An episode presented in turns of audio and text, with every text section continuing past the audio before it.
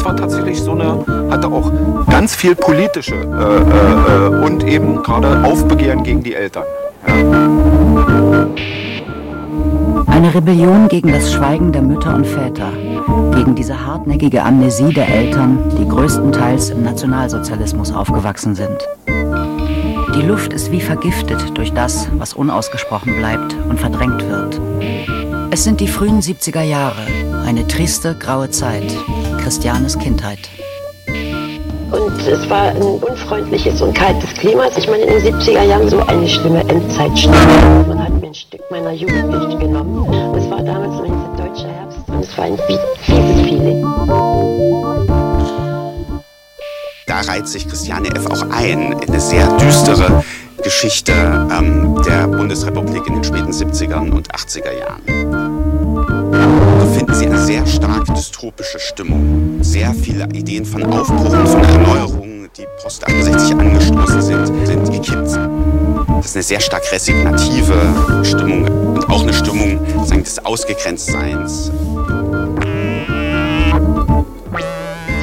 Man durfte nicht sagen, dass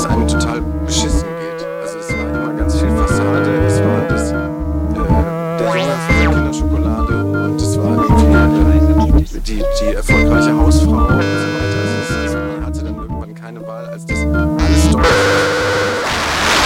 Vor allem auch, äh, alle sehen ganz gesund aus und ganz sauber und das stimmt ja nicht.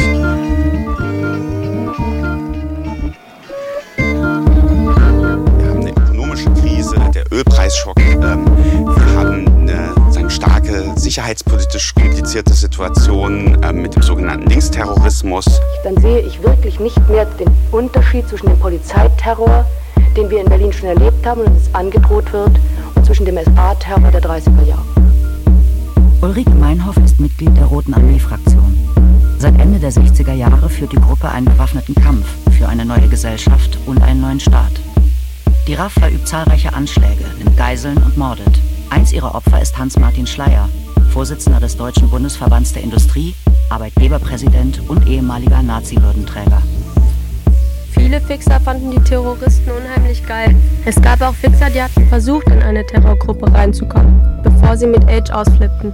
Und als dann die Schleierentführung kam, tönte mich das auch irgendwie an. Ich war eigentlich gegen jede Gewalt. Ich hätte nie jemandem was tun können.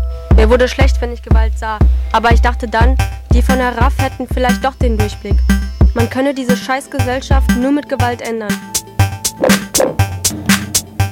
Die deutsche Regierung reagiert auf die Terroranschläge der RAF mit harten Repressionen.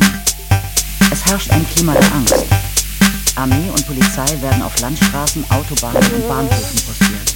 Das ganze Land wird mit einem feinmaschigen Netz von Kontrollen überzogen, um mögliche Sympathisanten aufzuspüren. Die Jagd nach den Terroristen beeinflusst das Leben im ganzen Land. Die Regierung setzt den sogenannten radikalen Erlass durch. Jeder Beamte mit Verbindungen zu linksextremen Bewegungen, angeblich oder real, muss zurücktreten. Leider ist es so, meine Damen und Herren, dass zu viel Denken und eine eigene Meinung haben in unserem Staat gefährlich werden kann, zumindest dann, wenn man Beamter werden will. Es wird ein Klima des Duckmäusertums und der Anpassung geschaffen. Also ästhetisch zum Beispiel war meine Kindheit geprägt dadurch, dass an allen öffentlichen, in allen öffentlichen Gebäuden, Postämtern und so weiter und durchaus auch in den, äh, in den Oberschulen und so diese Fahndungsplakate der Terroristen hingen. Ähm, die mit so etwas groben Schwarz-Weiß-Fotos und so weiter gesucht wurden. Und habe ich dann hier, das ist ganz interessant, also diese, diese Fotos, die dann äh, hier auch wiedergegeben sind von den, äh, von den von den Freunden von Christiane und von den, von den Drogentoten, das ist von der Ästhetik her ganz ähnlich, diese Bildsprache. Und das, äh, meine, ich habe wirklich so das Gefühl gehabt, ähm, Gesellschaft äh, macht sich, hat Angst vor diesen Menschen, sie macht sich auch Sorgen um diese Menschen und im Grunde genommen ist es aber vor allem so eine diffuse Bedrohung. Den gleichen Herbst, in dem das Buch erschienen ist, durften wir zu Hause bleiben und äh, anschauen, wie die befreiten Geiseln aus äh, Mogadischu ähm, ankamen in Deutschland. Damals ähm, hatten Terroristen äh, diese Maschine entführt und ähm, die RAF-Gefangene äh, pressen. Wenige Stunden nach Bekanntwerden der Geiselbefreiung in Mogadischu erschossen sich in Stammheim Andreas Bader und Jan-Karl Raspe. Gudrun Enslin erhängte sich in ihrer Zelle. Ein vorläufiger Bericht ihrer Obduktion bestätigt, dass keinerlei Anzeichen für Fremdverschulden vorliegen. Und es lag sowas in der Luft von dem Terrorismus, der uns jetzt äh, zehn Jahre lang beschäftigt hat, ist besiegt mit äh, trotz aller Toten und so weiter. Und fast als wenn dann so nach dem Motto, ja, ähm, aber jetzt kommt das nächste. Jetzt kommen die, äh, jetzt kommen sozusagen die, äh, die Drogen äh, und die Angst äh, vor dem Terrorismus und davor, Kinder könnten Terroristen werden, wurde in meiner Erinnerung dann so in dieser deutschen Geschichte mehr oder weniger nahtlos abgelöst durch die Angst. Terroristen werden sie vielleicht nicht mehr, aber jetzt werden sie möglicherweise drogenabhängig.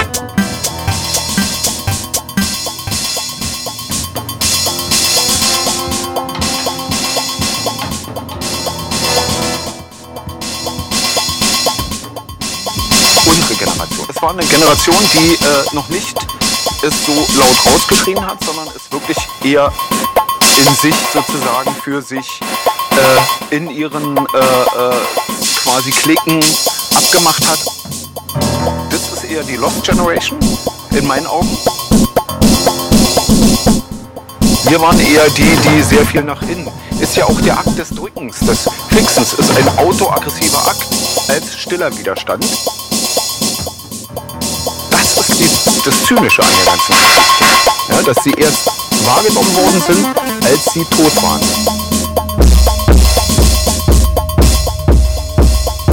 So hat eigentlich auch die Politik reagiert dann. Die haben gesagt, diese Jugendlichen, die steigen aus, die verweigern sich und das können wir nicht zulassen. Und deswegen müssen wir diese Gesetze machen. Sie klappern die Bahnhöfe ab, durchstellen die einschlägigen Lokale und suchen ihre Kandidaten mehr und mehr auch auf dem Strich. Rausch gibt Einsatz der Fahndungsgruppe City, hier beim Streifengang auf dem U-Bahnhof Kurfürstenstraße. Die Polizei schätzt die Zahl der Rauschgiftsüchtigen auf ca. 5000. Also zum ersten Mal wurden dann ähm, äh, spezielle Polizeieinheiten geschaffen und Straftatbestände ins Strafgesetzbuch geschrieben und so weiter. 1980, 81 gab es das zweite Betäubungsmittelgesetz und das war knallhart, weil dort wurde jeder Kontakt mit verbotenen Drogen unter Strafe gestellt, egal wie. Und die Straftatbestände wurden in die Höhe geschoben.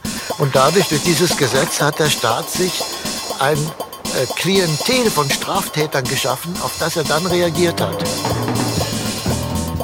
Wir waren also ganz happy. Hatten jeder schon ein Viertel Dope in der Tasche und noch reichlich Geld über. Ich sah zuerst, dass Zivilbullen auf den Bahnsteig strömten. Razzia. Es fuhr gerade ein Zug ein und ich rannte in totaler Panik den Bahnsteig runter. Ich fühlte mich wie eine Gesetzlose aus einem alten Western, die gleich am nächsten Baum baumelt. Ich klammerte mich an Detlef. Als die Bullen bei uns waren, sagte einer, ihr braucht ja gar keinen auf Romeo und Julia zu machen. Los, los. Wir wurden in einen VW-Bus verladen und zur Revierwache gebracht. Und so wurden die Gefängnisse gefüllt mit Drogenmenschen. Und die Polizei hat einen ergebnislosen Krieg gegen die Drogen geführt. Bis heute ist die Sache nicht gelöst.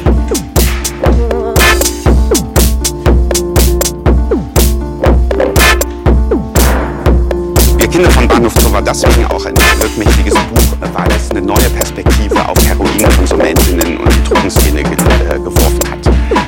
Das klassische Bild der Zeit ähm, war natürlich Heroinkonsumentinnen, männliche Junkies, die ungesund und krank aussehen. Und plötzlich erscheint da eben Christiane F. als Gesicht dieser Szene. Ein junges, hübsches, toughes, kluges Mädchen, was sehr, sehr viel Empathie natürlich auch hervorgerufen hat. Und Ideen von Kriminalisierung sehr schwierig wurden. Das ist ähm, eine andere Perspektive auf Drogenkonsumentinnen, zeigt die eben jetzt nicht aus der sogenannten Counterculture, aus der Gegenbewegung, aus den studentischen Protesten sondern dass es normale Kinder und Jugendliche sind aus den Vororten. Weil die Botschaft war, es könnten auch unsere Kinder sein. In Berlin haben sich Eltern zu einer Selbsthilfeorganisation zusammengeschlossen. Sie reden miteinander und versuchen damit, sich gegenseitig zu helfen.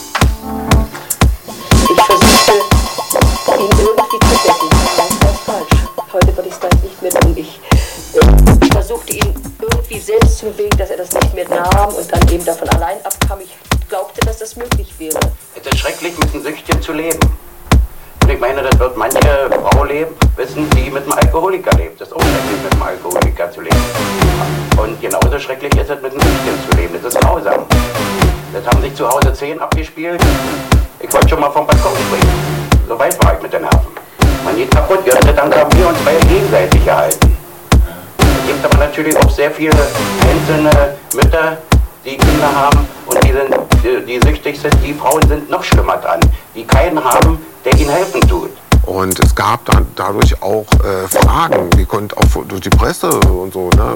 Wie, was ist da los? Wie, äh, wieso macht, gibt es da nichts äh, dagegen? Wieso unternimmt, äh, was machen wir denn mit den jungen Menschen, ne? Ja, die ja äh, Kinder sind und trotzdem eigentlich schon äh, äh, Erfahrungen äh, gesammelt haben, die viele Erwachsene äh, vorher oder vielleicht aus den Elternhäusern so auch in der Weise nie, äh, niemals im ganzen Leben gemacht haben. Und ja, welche Antworten gibt es da eigentlich? Wo können die denn hingehen überhaupt? Sie wusste ja nun, dass